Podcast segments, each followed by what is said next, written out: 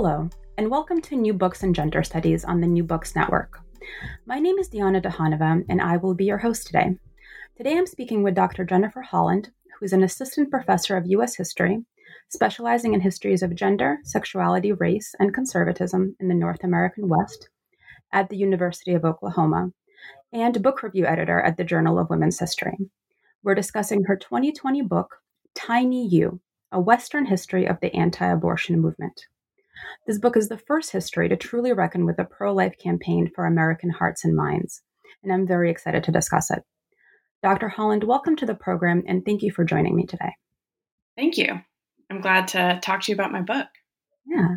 Um, so, to start off, could you talk a bit about your research background and where the idea for the project originated? Sure. Um, so, I guess this is the long history of where the project came from, but I feel like it's necessary. So I was a history major in college, but I took um, one particular class at the University of Michigan with uh, Dr. Regina Morantz-Sanchez. It was her women's history class. And I was just transformed by that class, decided I desperately needed to not only get a PhD in history, but uh, do women's and gender history. And she had assigned documents about feminism and anti feminism once we got to it. And so when I did my master's degree at Utah State, I began sort of investigating this social conservatism and I looked at the anti ERA movement. Um, but once I went to go get my PhD at Wisconsin, I decided I wanted to do something else. Um, uh, Dr. Michael Lansing had been a mentor at Utah State, and he suggested that maybe I should think about um, the anti abortion movement. And at first, I thought I, I couldn't because I felt like it was too close of an issue for me. I had been a reproductive rights activist in college, and I just didn't know if I could sit with this topic for a decade. But it also, on the other hand, felt very important and personal to me in, in a way that, and meaningful. So um, I eventually took his advice, and I, when I was working with Susan Johnson at Wisconsin, I decided this was the issue I wanted to sort of pursue for the project. And then, really, some of my experiences with friends of mine really helped guide sort of some of the questions I asked. I, I had friends in college who, you know, grew up Catholic and had really left many parts of their faith. Um, but the thing that they really couldn't let go of um, that they had sort of learned in church was their anti-abortion convictions. You know that they had seen the Silent Scream, um, this, this powerful anti-abortion movie in Sunday school, and they just couldn't let it go. Um, they, you know, it just is so imprinted on their their psyche. Um, and, and so, you know, I was a reproductive rights activist, and my best friends were not activists but anti-abortion in their lives. And that that sort of question is you know why that particular type of film um, that that, t- that type of imagery really sat with people and stuck with people was sort of one of those things that really guided um, so the questions i asked of the project once i got to it. Um, and I really sort of took uh, my my gaze sort of really was through social social and cultural history to sort of get at some of the the answers that I, I hope the, the book provides about that, about why some Americans are just so transformed by this movement. Mm-hmm. Um, absolutely. And I, I, can relate to sort of um, as a fellow uh, longtime pro choice activist since college. And I remember my first time seeing the silent scream, and sort of, I guess there's one of two reactions that people have to it, right? right. Um, horror in one way or another. Um, now, you start off the monograph by introducing Trent Franks, uh, a key American anti abortion spokesperson. Uh, can you talk about who he was um, and what his role was in building the anti abortion movement in the last decades of the 20th century? Yeah, um, Trent Franks is such a interesting guy, and I think for a long time in American politics, he sort of has played the role of sort of the kooky right winger. Um, and, and, by certain segments of you know sort of the American populace for a long time was just sort of written off at, um, that way. But I, I, really try to recenter him here and talk about him as really a person transformed by this movement, and then one that becomes a really important spokesperson and really speaks very much um, in the the register of the movement. Like he really is the movement's voice first in Arizona's legislature for a couple of years, and then, of course, in the US House in the early 21st century.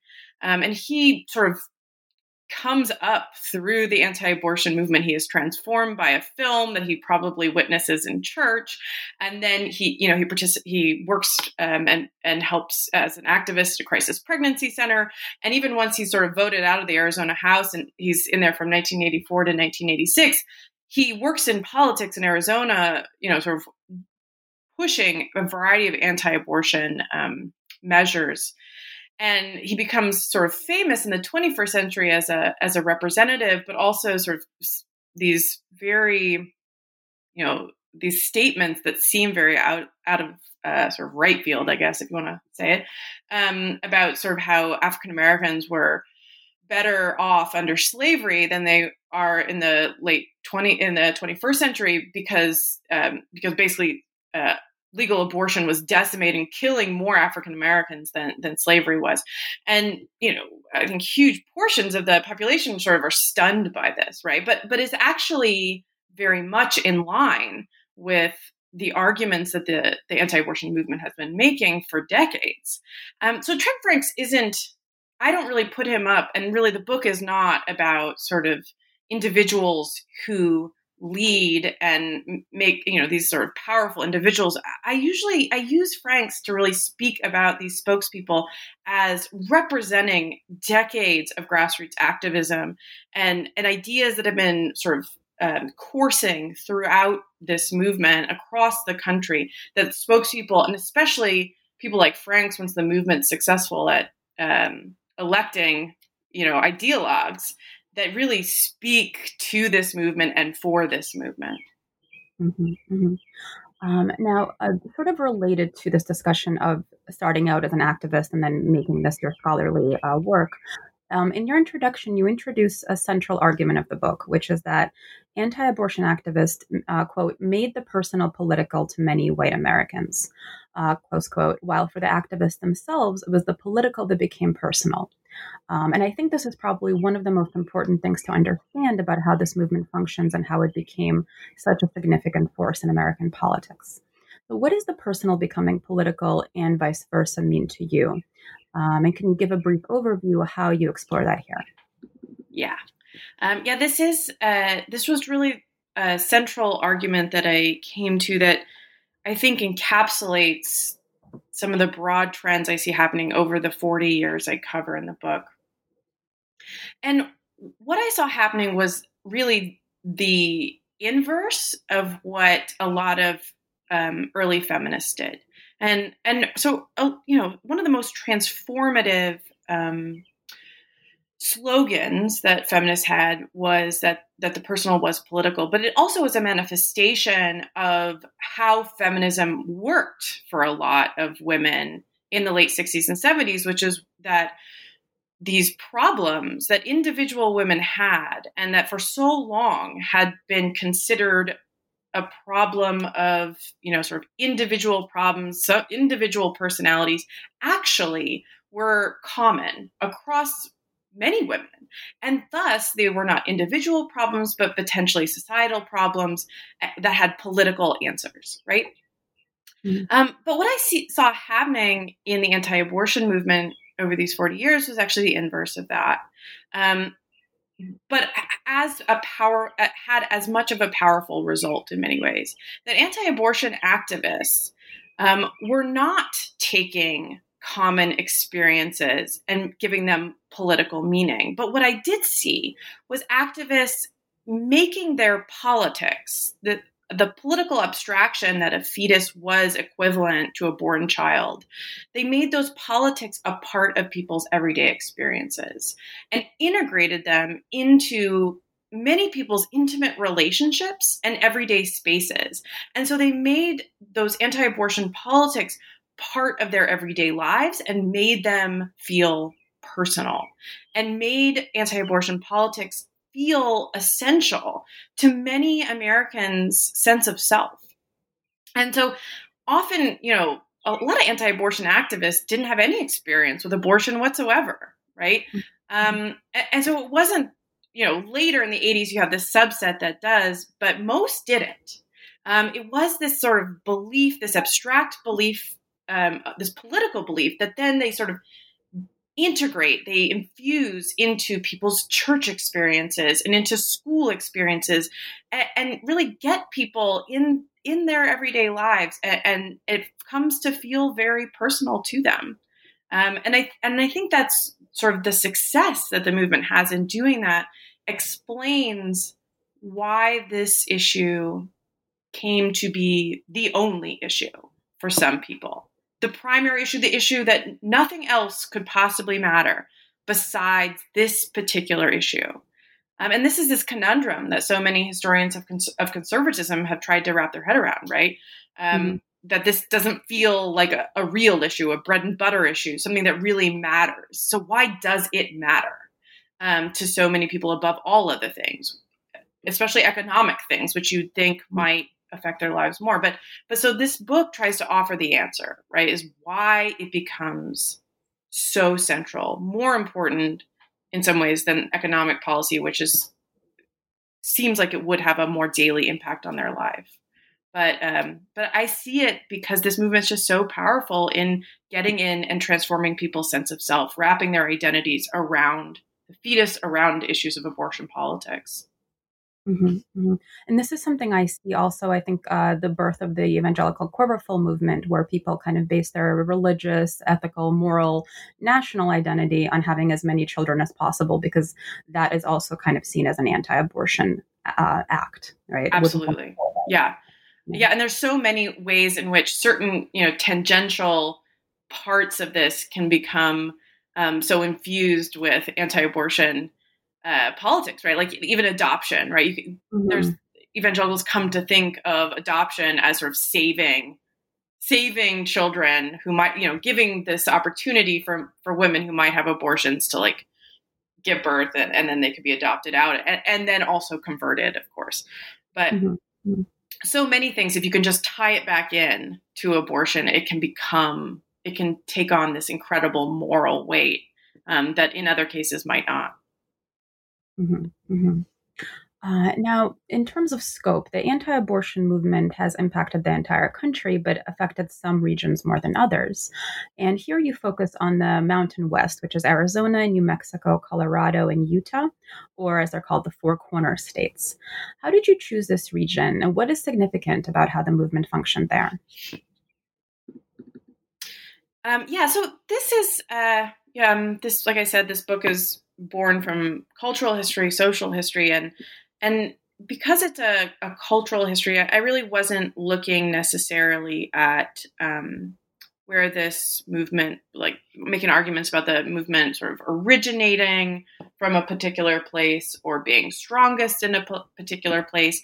I really wanted to look at a place and see how the political culture that this movement develops um, really brought in some and excluded others, how it really how it really did um, sort of affect the texture of people's everyday lives. And I wanted to study a multiracial place and a people a place with a lot of religious people, both white people and people of color who were religious.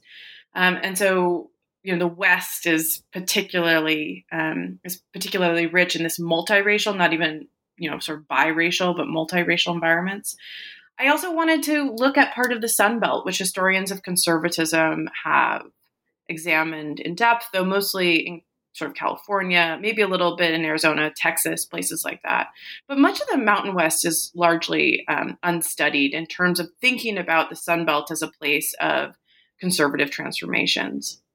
Um, mm-hmm. and what I really, what I really argued in the book is not that you know this was stronger or more innovative in in the Mountain West, but that the Mountain West was one of many regions, sort of in the middle of the country, mainly where these transformations had the greatest effect for a number of reasons. And so the Mountain West is alongside places like the South and the Plains and the Midwest. Um, that these personal transformations I, I chronicle really are happening everywhere, as you say, um, and affect politics everywhere in one way or another. But in these middle regions, like the Mountain West, the South, the Plains, and the Midwest, you have enough conservative, religious white people right, who embrace these politics that really shape both the texture of the communities they live in and the politics of the communities and the states that they live in. Um, that they really sort of they have enough of these people to change, especially the partisan story of these regions. So the Mountain West, of course, like other regions, shifts from being you know solidly Democrat, solidly blue, um, you know, in the in sort of the the 40s and really after to mm-hmm. solidly red by the 1970s, but really the 80s um, is where you start seeing really cl- like just very clear Republican majorities, not just in presidential elections, but in um, in sort of state politics, in you know both state houses and leg- and um, and houses, and and this is just this massive transformation. And I think for a long time, historians of the West have mainly looked at sort of anti-communism or sort of this just anti-federal government sentiment in the West. But I think that they have often ignored the power of religious people in these regions and the ways that the conservatism they embrace is actually very different and a- as important, if not more important, to these partisan transformations in places like the Mountain West. That it is, you know, sort of a rejection of the federal government, potentially in terms of land use, but also in terms of abortion that helps change um, certain states uh, from from Democrat to Republican. Mm-hmm. mm-hmm. Um, yeah, and I think um, one of the reasons I think this book is so important is most most of the time when we think of uh, the American anti-abortion movement, I think we think of the South, right? Um, and this is a very uh, you know the different kind of uh, processes happening. Some of them having to do with the different religious dynamics of the region, which is something we'll get to in a little bit. Um, now, a significant element of your book is the 28 oral histories that you gathered from anti abortion activists. Uh, can you talk about the process of, um, I guess, recruiting and interviewing your informants? Yeah. Um, the, this, these interviews are a big part of the primary source material. They're also, of course, like so many oral histories are, the most colorful and vibrant stories of the book come from these activists. I got to them through a couple of avenues. Um, one way was I had done a lot of archival research, and then I would find people's names in the archive and then just sort of find some, you know, hopefully it was the right person and cold call, you know.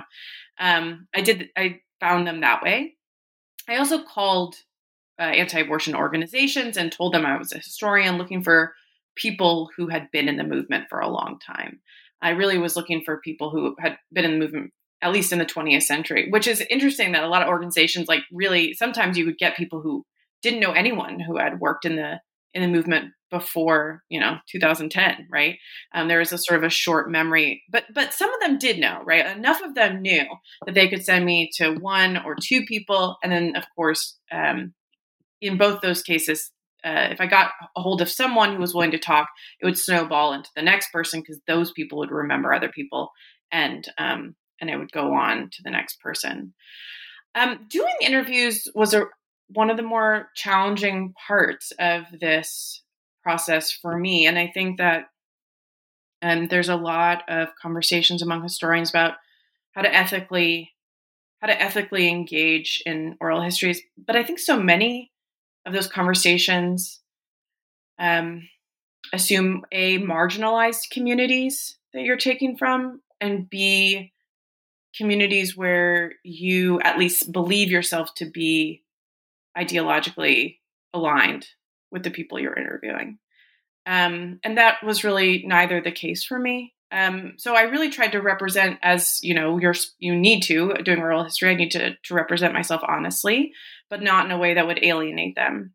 Um, so I, you know, I would sort of be straightforward that I was a scholar who was studying conservatism, um, and and thought that it was overly simplistic how um, how scholars had treated them in the past, and I wanted to give a more well-rounded view, um, which was true.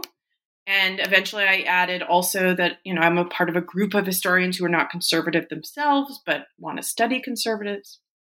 But inevitably, no matter what I told people about myself and about the project is that these activists often assumed I was one of them. Um, and I often wouldn't realize it until the middle of the interview and then have to figure out how to how to sort of correct them so that we remained honest with one another without again alienating them. So um but also i it, my my ideological distance from them ended up was often um you know it, it kept me from maybe taking them up on their most generous offers. Some offered that i could go to an anti-abortion conference or spend the summer with them with, in their basement looking at papers. And i often just um, couldn't it was just too challenging for me sometimes to be enmeshed all the time um, in a movement that I, I so disagreed with. And most of the people I talked with were totally generous and totally nice. And I hope that when they read the book, they will find all of their stories um, represented accurately, even if we disagree on interpretation. But I, I do hope that for this book, um, because they really, it really wouldn't be what it is without them. Mm-hmm, mm-hmm. Yeah. And I think um, my next question is kind of related to this. I think that terminology is really important to sort of how we identify ourselves and how we talk about um, our beliefs around these issues, right? Um, and as anyone is who's familiar with the abortion question in this country is aware, um, you know, we have these uh, sort of debate around the uses of quote pro-life and pro-choice right yeah. so why is this a contentious topic um, how did you decide when and how to use these terms in your book where to use more neutral terms uh, like but still political charged terms like abortion rights activists anti-abortion activists and so forth mm-hmm. yeah it's it's really contentious language matters so much um, in this movement and in really on both sides, right? Um, for a long time, this idea that the for a long time um, there was a belief, and I think this is still true, that if you use the term pro-life or pro-choice, that you are conceding those politics, and I think that is really reasonable, and I, I don't dismiss it, even though that's not the choices I make.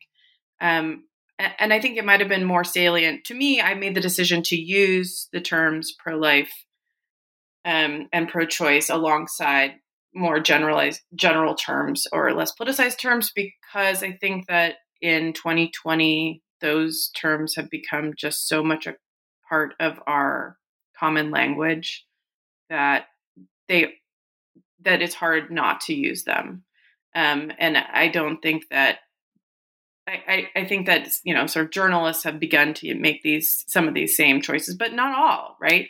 And at the same time, I make the decision not ever to use um, anti-abortion terminology like like the unborn, which is at least one other scholar decided to use it, and I think that is a that's a concession I wasn't able to make, um, but eh, that felt very uncomfortable. It did feel like I would be acknowledging some core argument of the movement by using that term um, and I I decided not to. Um, I use fetus throughout, and I think this is this hard thing for scholars of abortion because there's a certain number of historians who still want sort of clear and absolute objectivity, and there is just no middle ground.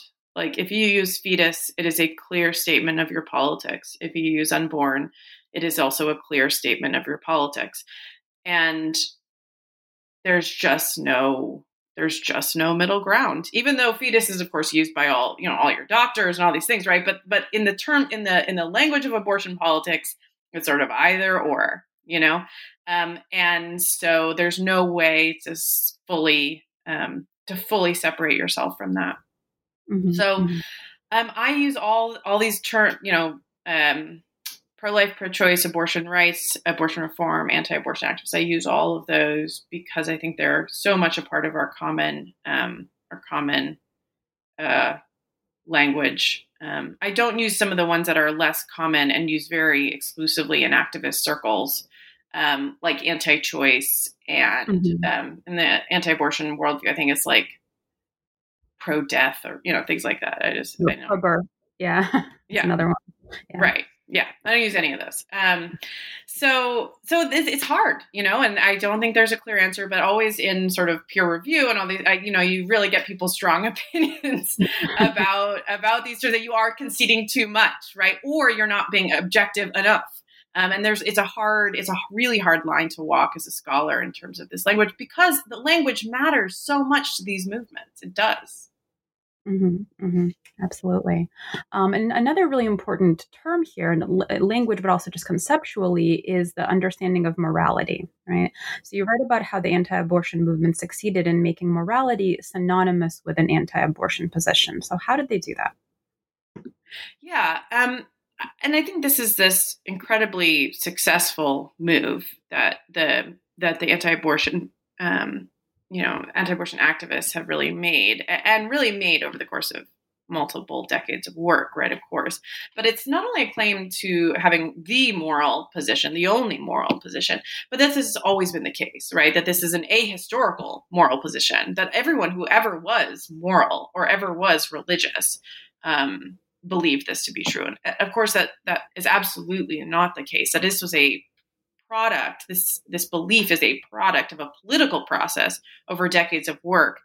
And what i argue in the book is that especially in the 1970s you have a, a lot of white christians in certain denominations more so than others who have anti anti-abortion politics integrated into their experiences of faith. That it really become that activists um, really infuse politics into rituals, right? And that that Christ, certain Christians began to experience these politics in their rituals of faith, in their um, houses of faith, right? Their houses of worship, in a way that they didn't before. And I, I think this is true even for Catholics. And of course, Catholics, this was early on considered a Catholic movement, and Catholics really were the the primary activists for a long time in this movement. Um, but even that this process is even true for Catholics. And this isn't to say that that Catholics in the mid 20th century wouldn't have thought abortion was wrong or a sin, but they just wouldn't have seen it in their churches on a daily basis or on a weekly basis or on a regular basis right just they would have been a thing they know but they probably they would have heard much more um, about the church's opposition to birth control than to abortion of course because that was um, a more pressing issue when abortion is more fully illegal. But they just mm-hmm. wouldn't have had this kind of, um, you know, sermons from uh, on Sunday, right? And, and all of these rituals of the faith that become also political rituals in the 70s that Catholics might have known, but they wouldn't have experienced it, that it was quite so central to their their uh, identities as Catholics. But the the group of anti-abortion activists who are Catholics push um, push if they had reluctant priests, they push their reluctant priests or bishops to not just say now and again anti-abortion things, but really push them to make it central, and they often succeeded at that. And of course, later they uh, anti-abortion activists in evangelical faiths and also Mormons have that same practice. And it, of course, it's intermittently in many other um, denominations, a variety of Protestants, depending on who your your minister was, right? But mm-hmm. but Mormons and evangelicals and Catholics, they all have these politics really integrated into their daily experiences, and that allows for the collapsing of Christianity and morality with anti-abortion politics. Mm-hmm. And what mm-hmm. this does really is it, it, erases a much more complicated past and not even a far past, right?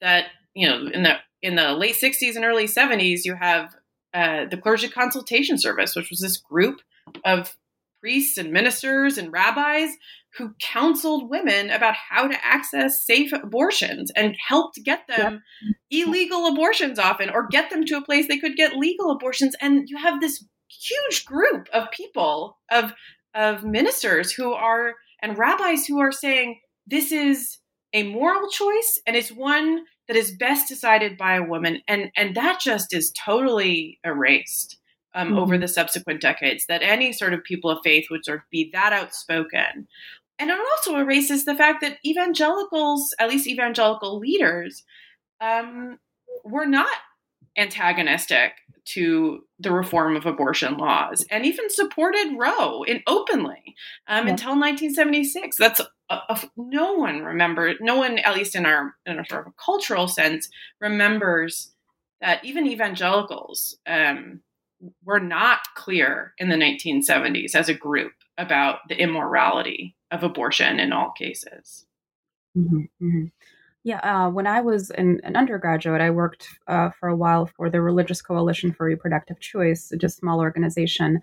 Um, and I actually used to teach a workshop at my college called "What Does the Bible Say About Abortion?" Which it was a bit of a bait and switch because then when people came, I would explain that there's really no kind of straight answer, and I talked about all of this kind of religious history. But I think um, this was in the early 2000s, and by then people absolutely, you know, Bush years, uh, very much believed that uh, Christian, particularly Christian, equals anti-abortion abortion. Yeah. Mm-hmm. Definitely. And, and, this is just I it's amazing how successful um how successful the movement was. And often about even erasing, of course, there are continue to be religious voices supporting choice and reproductive rights, but they are just so, have been so sidelined in terms of the story that Americans believe about abortion um, because of this activism. I think. Mm-hmm. Um, you mentioned uh, that, that, there was obviously uh, overlap between the extant anti-birth control movement and the kind of emerging anti-abortion movement. So, how did the first one impact the second? Sorry, say that again. The anti the anti-birth control movement. Yeah. So, how did it impact the uh, development, the early development of the anti-abortion movement in the seventies?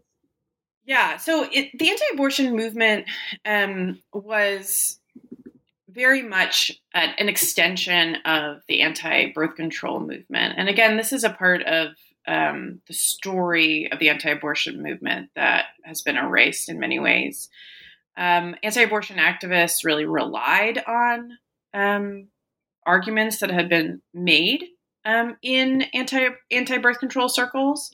Um, and and they are really trying out arguments. Anti birth control uh, activists are really trying out arguments that then anti-abortion activists, who sometimes were the same people, um, would pull the parts that were successful and still worked in the 70s and onward, and and, and make them um, and, and, sort of use them again. But they also erase it because, of course, birth control th- these origins because birth control.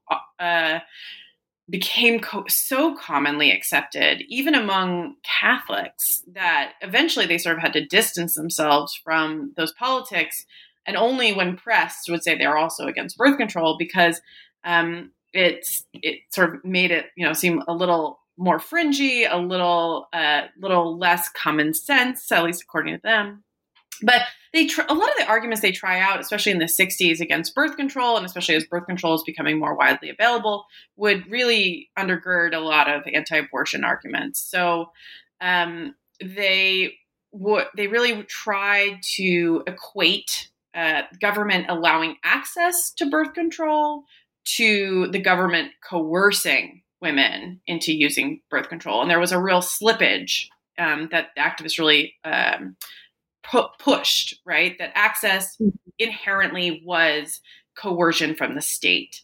Um, also, that that this, you know, in the '60s, you really see very clearly in anti-birth control that they are very much worried about promiscuity and worried that the state allowing for more access to a whole host of reproductive services would allow women to have sex outside the home and undermine the nuclear family and all of these. Now, that's the part that very much is in the 60s birth control debates, but anti abortion activists slowly have to at least hide a little bit because it doesn't sell quite as much um, in a in a world sort of remade by by feminism. But but they really do work um, work out some of these uh, these ideas in in birth control debate. So they work out this idea. Um, one of my favorite activists, anti-abortion activists here in the '60s, he he talks about the contraceptive mind a lot. Um, mm-hmm. This contagious condition, right? That this would lead society to demonize children. Um, and, and, accept abortion and, and lead to acceptance of more different kinds of murder, right? And eventually moral chaos. And of course, mm-hmm. that slippery slope of accepting sort of limiting one's reproduction into devaluing children and devaluing the elderly, like that is essential to the anti abortion argument. Um, that there's a slippery slope into um, just caring not at all about life in any way. Mm-hmm. Um, and also in the 60s, see uh, anti abortion activists are trying to figure out what their analogies are to the US South. Um, you have activists sometimes saying that they are like civil rights activists, and mm-hmm. other times saying that they are like um, you know, the defeated Confederates where the North is invading and that the federal government's oppressing them and disregarding the Constitution. And so in the 60s, you see anti birth control activists sort of trying to work out. They both are looking to the South and the South's history, but they're trying to figure out which which one of, are they the white Confederates or are they black civil rights activists, you know, par- in parallel. And of course, by the time you get into the 70s, they they figure out that it's the civil rights activists who are the more compelling parallels, and they sort of excise the um, white Confederate parallels, at least mostly in the in the narrative. Um, but you see them sort of building some ideas, but also this trial and error in the 60s that really you can see the anti-abortion movement sort of culling out the things that don't work as well and hiding the things that are less popular and sort of repackaging for for the 1970s in, in a different kind of way. Mm-hmm, mm-hmm. Um, and in terms of this repackaging, I think another argument that was developed a little bit later was the idea that making abortion uh, legal harms women, right? And that yeah. anti, I'm sorry, have to reverse that, right? The idea is that if when abortion is legal, that harms women, right? Um, and many anti-abortion activists say that um, theirs is a true pro-woman position, right? So, for example, you write about the development of the notion that abortion is traumatic for the pregnant woman, and that women who have had an abortion suffer from PTSD and require counseling. Yeah. Um, can you talk a bit about how this argument is made? Yeah. So, and this is one of these. Um, some of the, what I've been talking about mainly are, are ideas sort of are generated right at the beginning in the late '60s and '70s, but this is really an innovation of um, sort of the late '70s and '80s uh, when I think there's this big transition where um, anti-abortion activists sort of realize that fetuses and Christians are sort of not victims enough, and they've got to sort of figure out other victims they can sort of tie into this bundle um, victims of abortion who who can make clear the, the stakes of this. And and one of the most powerful, and I think has proven to be one of the most compelling arguments they make for a whole host of people um, is this idea that abortion harms women. Um, and they made it in sort of minor ways throughout the 70s, but they they repackage it as a as a psychological as a syndrome right um, in the in the early 80s and this is of course a moment where americans generally are more aware of ptsd because of um, media around vietnam vets. But in 1981 a psychotherapist named vincent rue he coined this term post-abortion syndrome during a congressional hearing. And then um, mm. anti-abortion activists who also were psychologists uh, sort of take it up and start talking about sort of abortion damaged women and they help diagnose this. So it's post-abortion syndrome or post-abortion stress. This idea that women would sort of were traumatized by their abortion and they sort of re-experience it um, through hallucinations and nightmares, and and this would just be this uh, this problem for them throughout their lives unless they dealt with it. Now, I want to be clear that the American Medical Association and the American Psychological Association vociferously denied that this was a real medical syndrome. Um, that studies that they did, you know, um, showed that mo- mostly, in large part, um, psychological stress was greater before abortions um, rather than after. And yet, sort of anti-abortion activists disregard this, um, say that you know these people are ignoring the real trauma that abortion is causing and it allows them to shift the movement away from the the the belief that it was anti-woman, which they're constantly throughout these years are constantly having to uh, wrestle with. You know that um, they really this is a way for them to shift the goalposts away from this debate between rights of women and rights of fetuses towards what they see as abortion's bad for everybody. Um, and and so they're developing this diagnosis, but it's all hypothetical until it's actually you know put into practice. And one of the places they really put this into practice in a real way is in crisis pregnancy centers which mm-hmm. were had existed since the late 60s and early 70s they mainly they sort of masqueraded as abortion clinics, and they would sort of try to get a woman who was looking for an abortion in the door, thinking they were there for an abortion, but then give them the anti-abortion pitch, um, you know, show videos, show all sorts of things, and, and try to stop them right from having an abortion. But by the 1980s, these crisis pregnancy centers are feeling like they're not having enough of an impact, and they re-envision themselves. And one way is that they they become centers for what they call post-abortion counseling. So bringing this diagnosis and trying to counsel women who've had abortions into seeing abortion as the source of their trauma. Um, and this is, I, I think, really, um, you know, they're sort of borrowing here in many ways, not only from therapy, but also from feminist consciousness raising.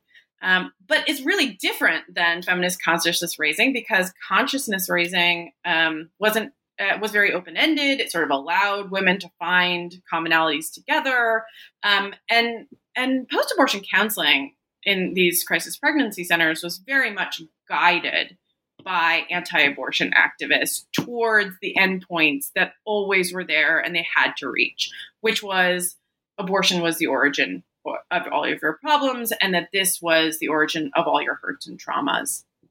And um, and these, you know, reading these manuals that help crisis pregnancy center activists um, do this work is pretty intense um, you know, they really encouraged groups working together that this wasn't a one-on-one counseling because they really thought that um, that the group would build on the emotion of um, build on the emotion of the other people involved and that they would um, sort of tailgate is what they call it.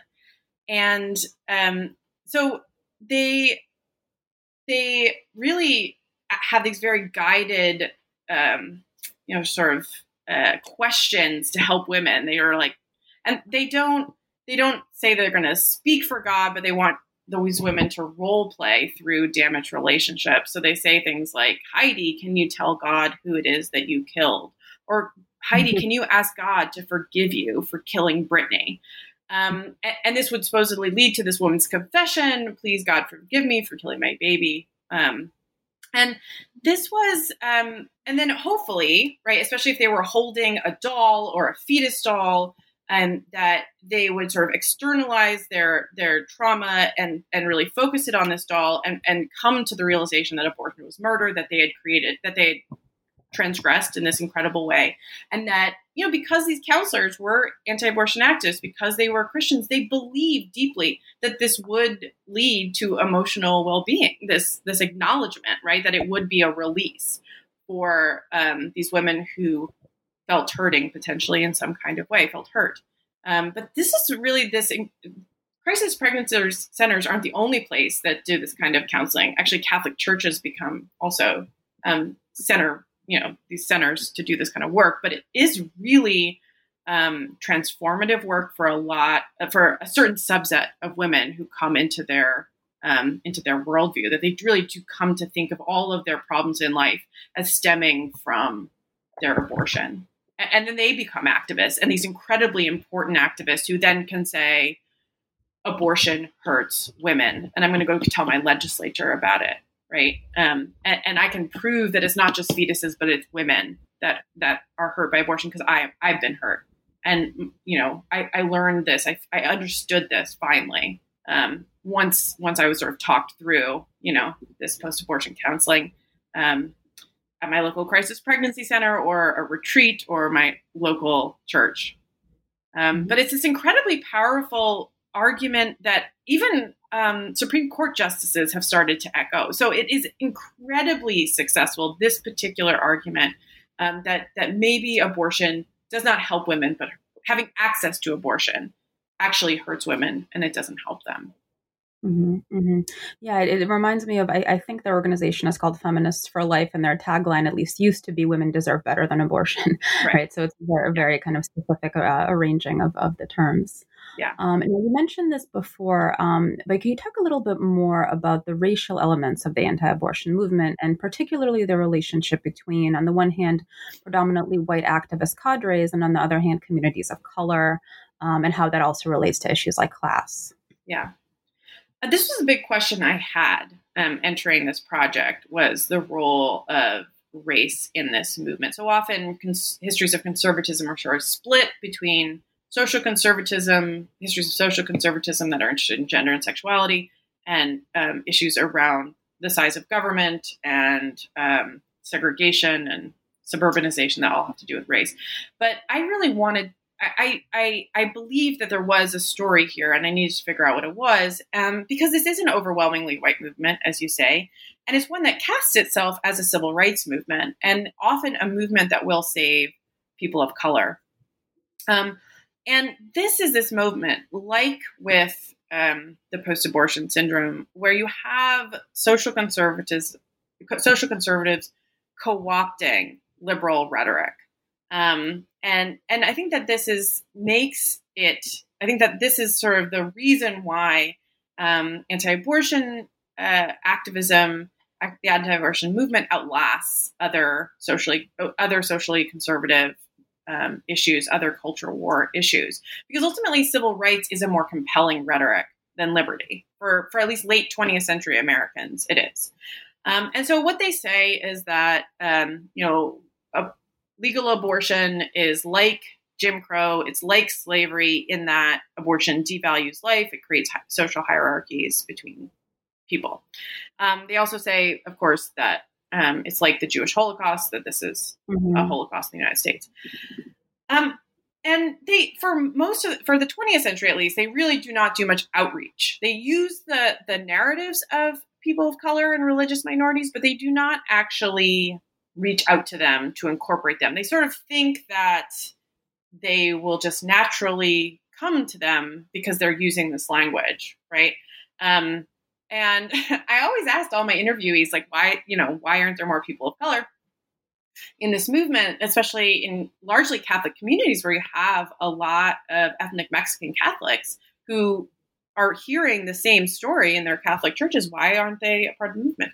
And activists they just didn't know. They just had no idea. They just said, "I don't know." That's a really good question. but uh, but so the answers I really came to were, um, you know, in that that gap of of you know the activists themselves not having answers was that the movement always was about um, co-opting, but also hierarchizing these oppressions. Right? It wasn't just like slavery. It wasn't just like the Jewish Holocaust. It was worse than than all of these things, right? That the death tolls were larger, that it was worse because fetuses were innocent in a way that any born person couldn't be, right? That there was some element of personal responsibility that a born person has that a fetus simply doesn't have. And so, so it's like these things, but worse. And I think that that really creates um, and, and, thus, also, that needed to be, activists often say this is really the primary issue of social hierarchies that needs to be dealt with and then just everything else will flow from it right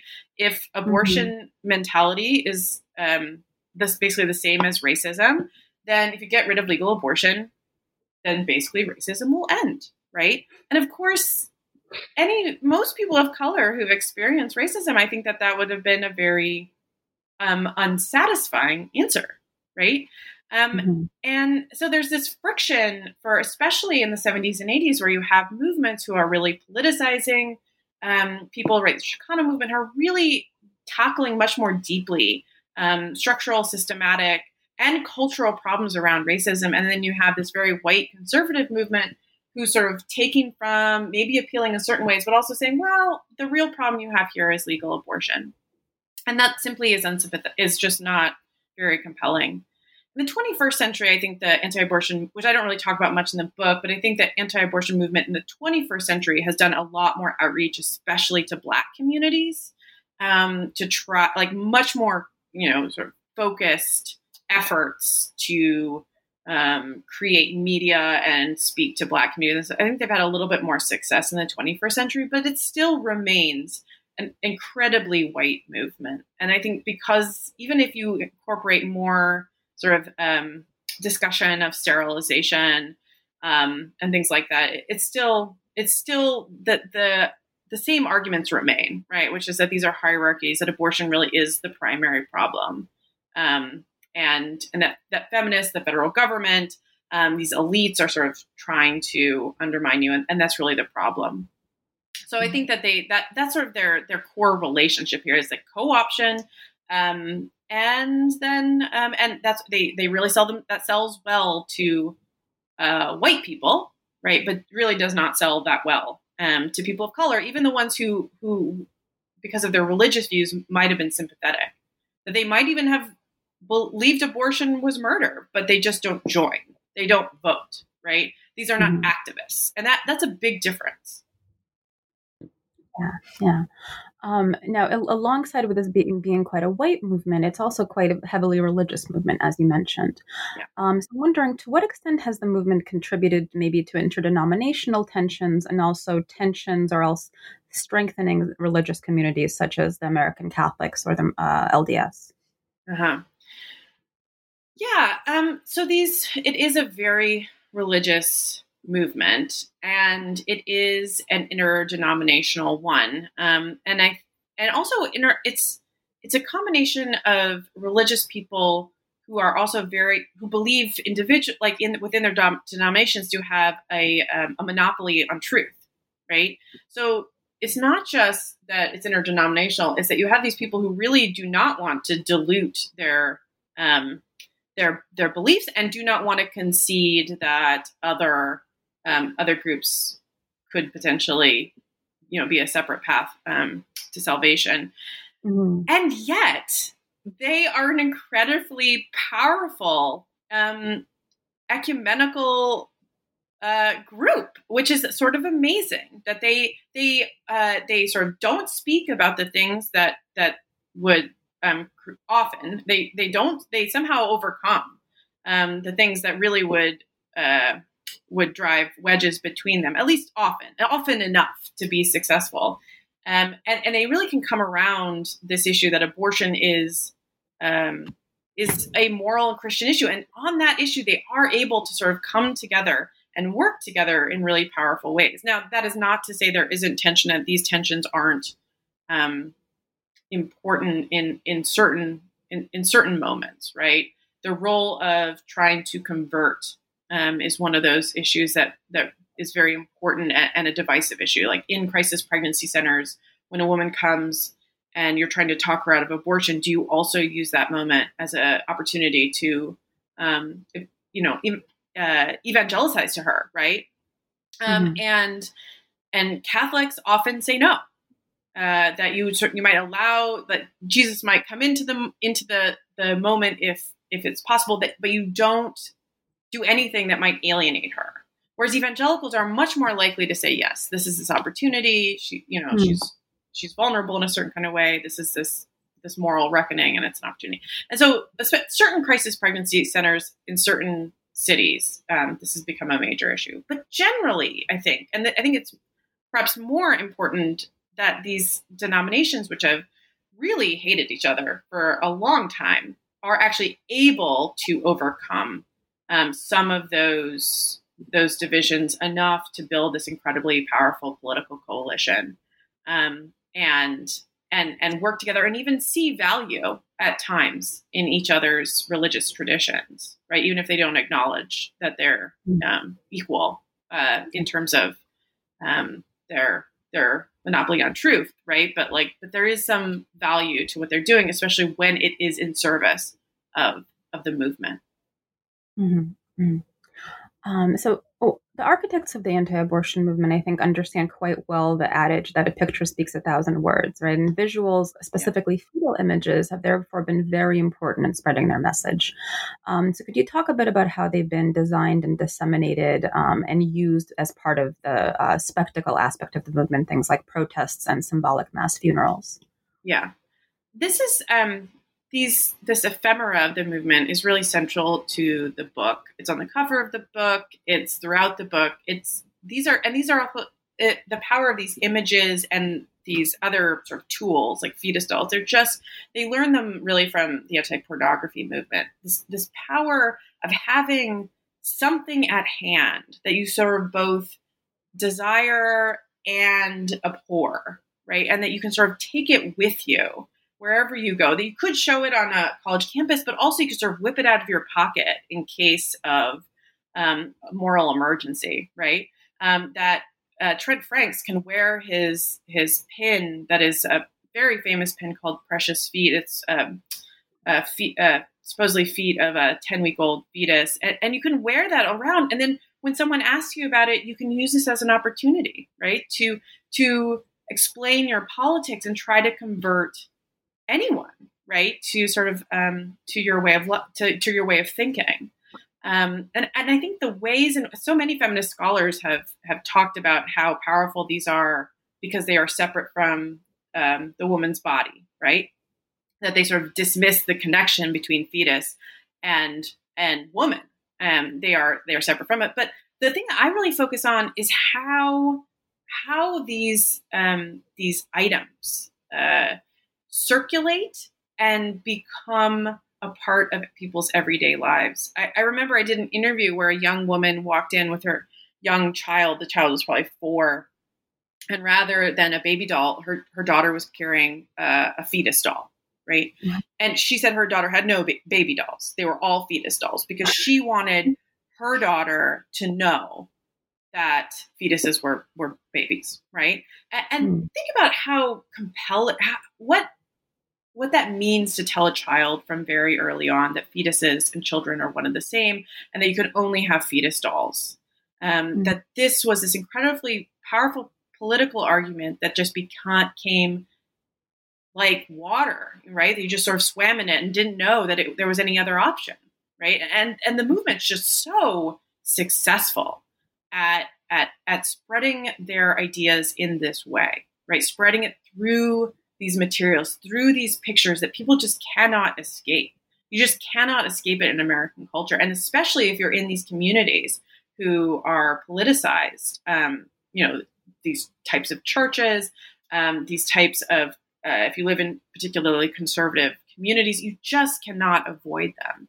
And with those, it you know, people it doesn't you don't automatically come to believe anti-abortion beliefs if you see them, but you see them over and over, and those arguments for the right person can really become compelling, right? Um, and, and become arguments that feel like common sense and feel like central to understanding who they are too. Mm-hmm. And so I mm-hmm. think that these these items. I mean, this is one of these other ways that I think this movement is very distinct from other. I don't. I can't think of another movement that does um, this kind of work as well about using these images, these like films, dolls, you know, just sort of all of these things, right, to, to sort of convey that and really infuse people's life with with their politics, with these politics. Mm-hmm. Yeah. So, so speaking of that, and sort of this um, quite successful uh, infusion of the culture. You write that, um, in your view, anti abortion activists have won the American culture wars, even though they've not succeeded in their ultimate aim, which is overturning Roe versus Wade.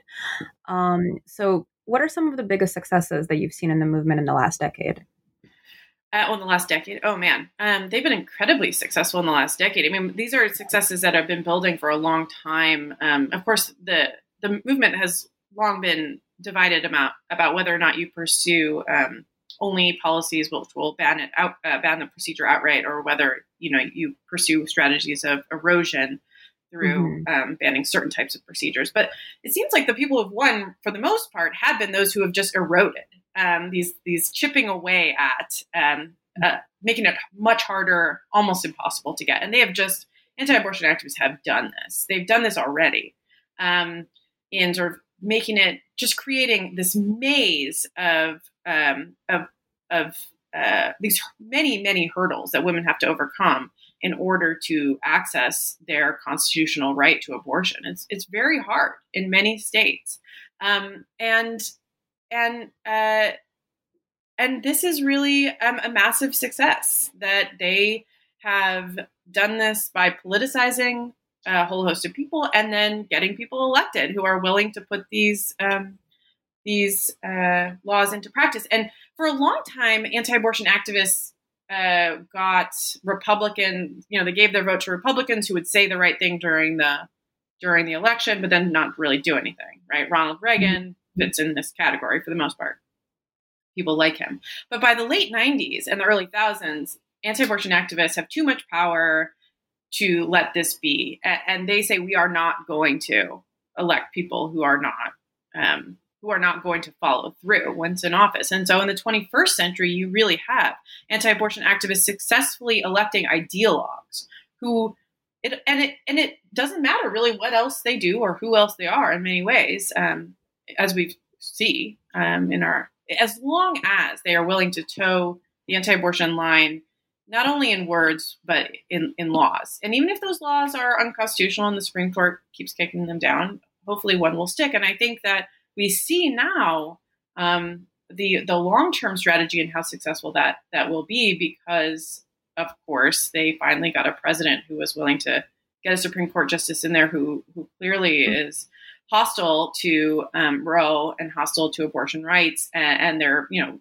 of course this case that is up on the Supreme Court right now which is just the same case basically that they just struck down a couple years before but with a new court they hope that they'll get a different answer um, and I think that they have been successful, and I think they are approaching um, their their ultimate success one way or another. Either the mm-hmm. court will, I, I think they'll either uphold the Louisiana law that's up for um, up for uh, on the docket, um, which means that they'll uh, allow even more onerous restrictions on abortion providers, and, and huge huge numbers of states I think will have no abortion provider after that. Um, yeah. Or potentially they will overturn Roe altogether. It, it could be mm-hmm. one or the other, I think, um, whether it's just letting Roe die by a thousand cuts or overturning it. But I think that will be the outcome um, in the next year. Um, yeah. And I think that this, of course, is what um, what activists have long, long sought. And, and, they haven't overturned Roe, but they might. And even if they don't fully overturn Roe, they will make uh, abortion functionally illegal in huge swaths of the United States. Um, and really go back to the time where geography mattered, money mattered. Uh, both of these things already are true, but they will be even more true. That if you live in California and New York, you will have access to abortion. If you live in Oklahoma, you will not. And Louisiana and Texas, right? That these are yeah. places that will not have any access to abortion in many mm-hmm. of the same ways that it was in the late 60s and early 70s before before Roe. Yeah. So, uh, sadly, I have to I have to say I do agree with you.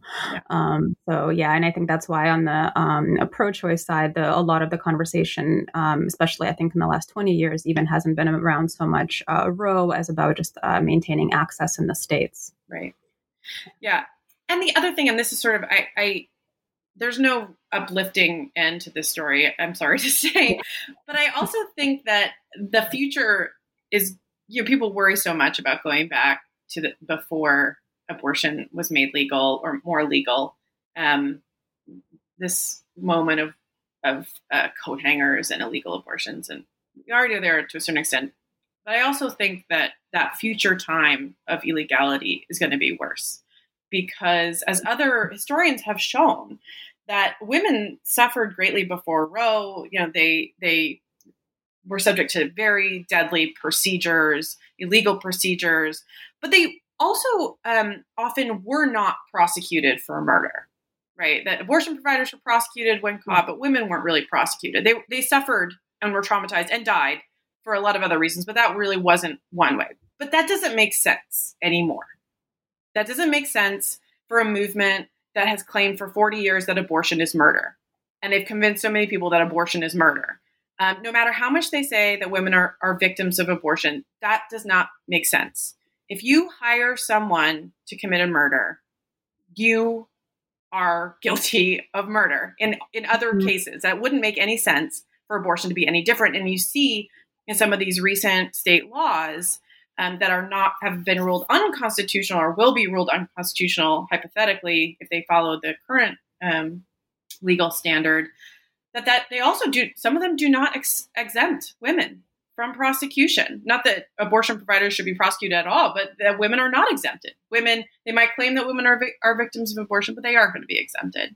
That a lot mm-hmm. of these do not have rape and incest exemptions which was sort of common sense in the late 60s that you should be able to get an abortion in, in cases of rape and incest. A lot of these laws do not, and there's no reason to think they should. Because if a fetus is a person from the moment of conception, it does not matter um, how that person was made. And so I think we are facing a future that is in many ways worse than the late 60s. Absolutely, and especially with with surveillance state and all of that. Right. Yeah. So, listeners, I wish we could give you a more positive outlook, but I, I think know. I'm sorry. um, so, to wrap up, um, could you tell us what you're currently working on? Oh man. Um, to be honest, I have. I find this work so important and powerful um, but it's very hard to work um, in this, to always work on something that feels this, I guess, relevant or something that it feels mm-hmm. so, um, so uh, pressured and sad and so a part of our moment. And so I, I actually want to move back a little bit into the 20th century and work on dead people, like so many historians get to. Um, I am plan. I am hoping to to write uh, uh, my next book about the early 20th century and um, and sort of the sort of the ways that sexuality is explored in the the prohibition era before the prohibition amendment in the west and how how women sort of um, expand notions of, of normal sexualities in illegal drinking spaces in the west. So it's very mm-hmm. different than this.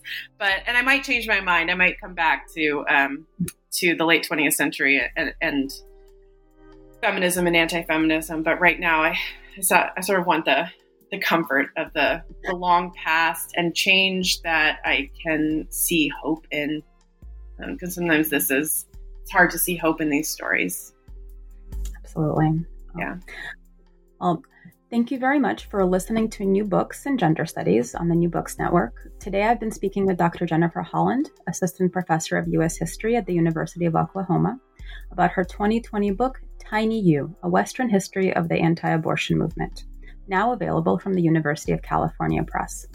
Dr. Holland, thank you for doing this important work and thank you again for joining me. Thank you.